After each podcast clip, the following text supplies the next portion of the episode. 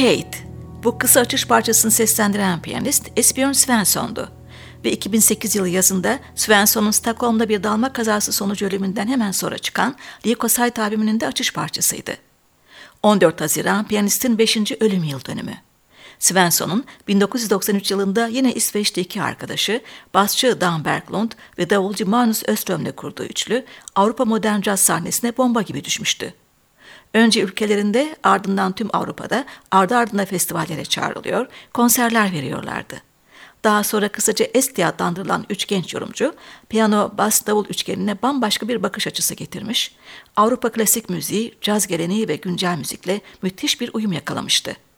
Eleştirmenler eski dünyada yeni ses ya da İsveç'ten çıkan yüksek voltaj gibi benzetmeler yapıyordu. Çıkardıkları her albüm ilgi görüyor, konserleri ise hem orta hem de genç kuşağı cezbediyordu.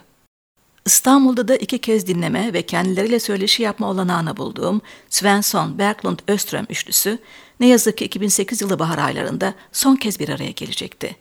Hem de dünyanın bir ucunda, Avustralya'da, Sydney'deki Stüdyo 301'de. Yaptıkları kayıtların bir bölümü aynı yıl Leukocyte albümünü oluşturdu. Bu albümden 4 yıl sonra kalan kayıtlar Svensson'un ölüm yıl dönümünde onun anısına bir albümde daha toplandı. Kayıt stüdyosunun adını taşıyan 301. Tümüyle ortak bestelerden oluşan albümden önce eski çalışmalarını anımsatan bir parça dinliyoruz. The Left Lane.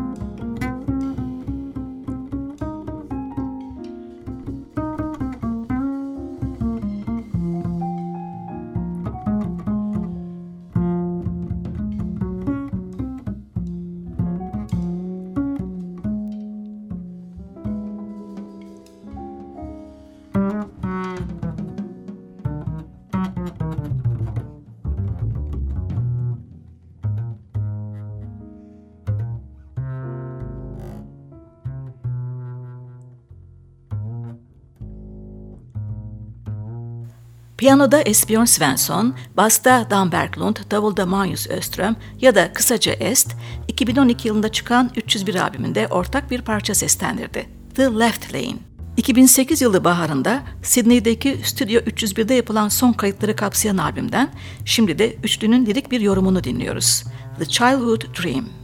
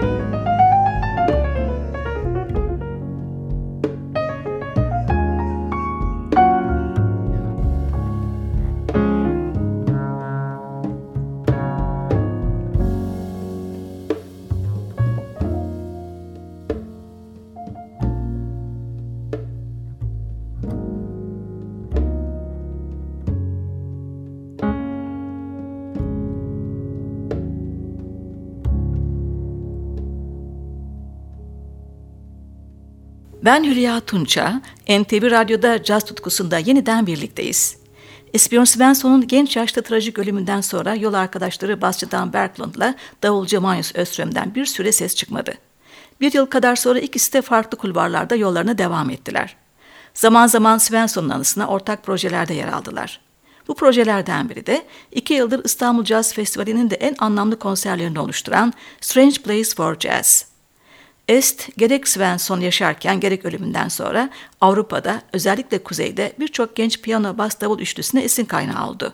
Bu trioları da sizlere caz tutkusunda tanıttım. Tanıtmaya da devam edeceğim. Gelelim 301 albümüne. Svensson'u albümden iki bölümlü güzel bir ortak parçayla son kez anıyoruz. Üç sanatçının doğaçlamasını simgeleyen bu çalışma Free Falling Free. Önce ikinci bölümü hazırlayan birinci lirik bölümünü dinliyoruz.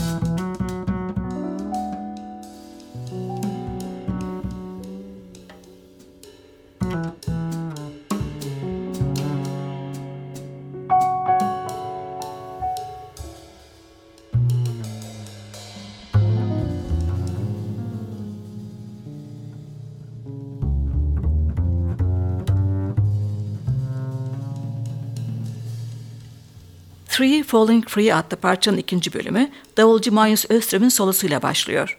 Esbjörn Svensson'un piyanonun telleriyle birlikte tuşlarıyla verdiği ritmik gerilimi Öström güçlendiriyor.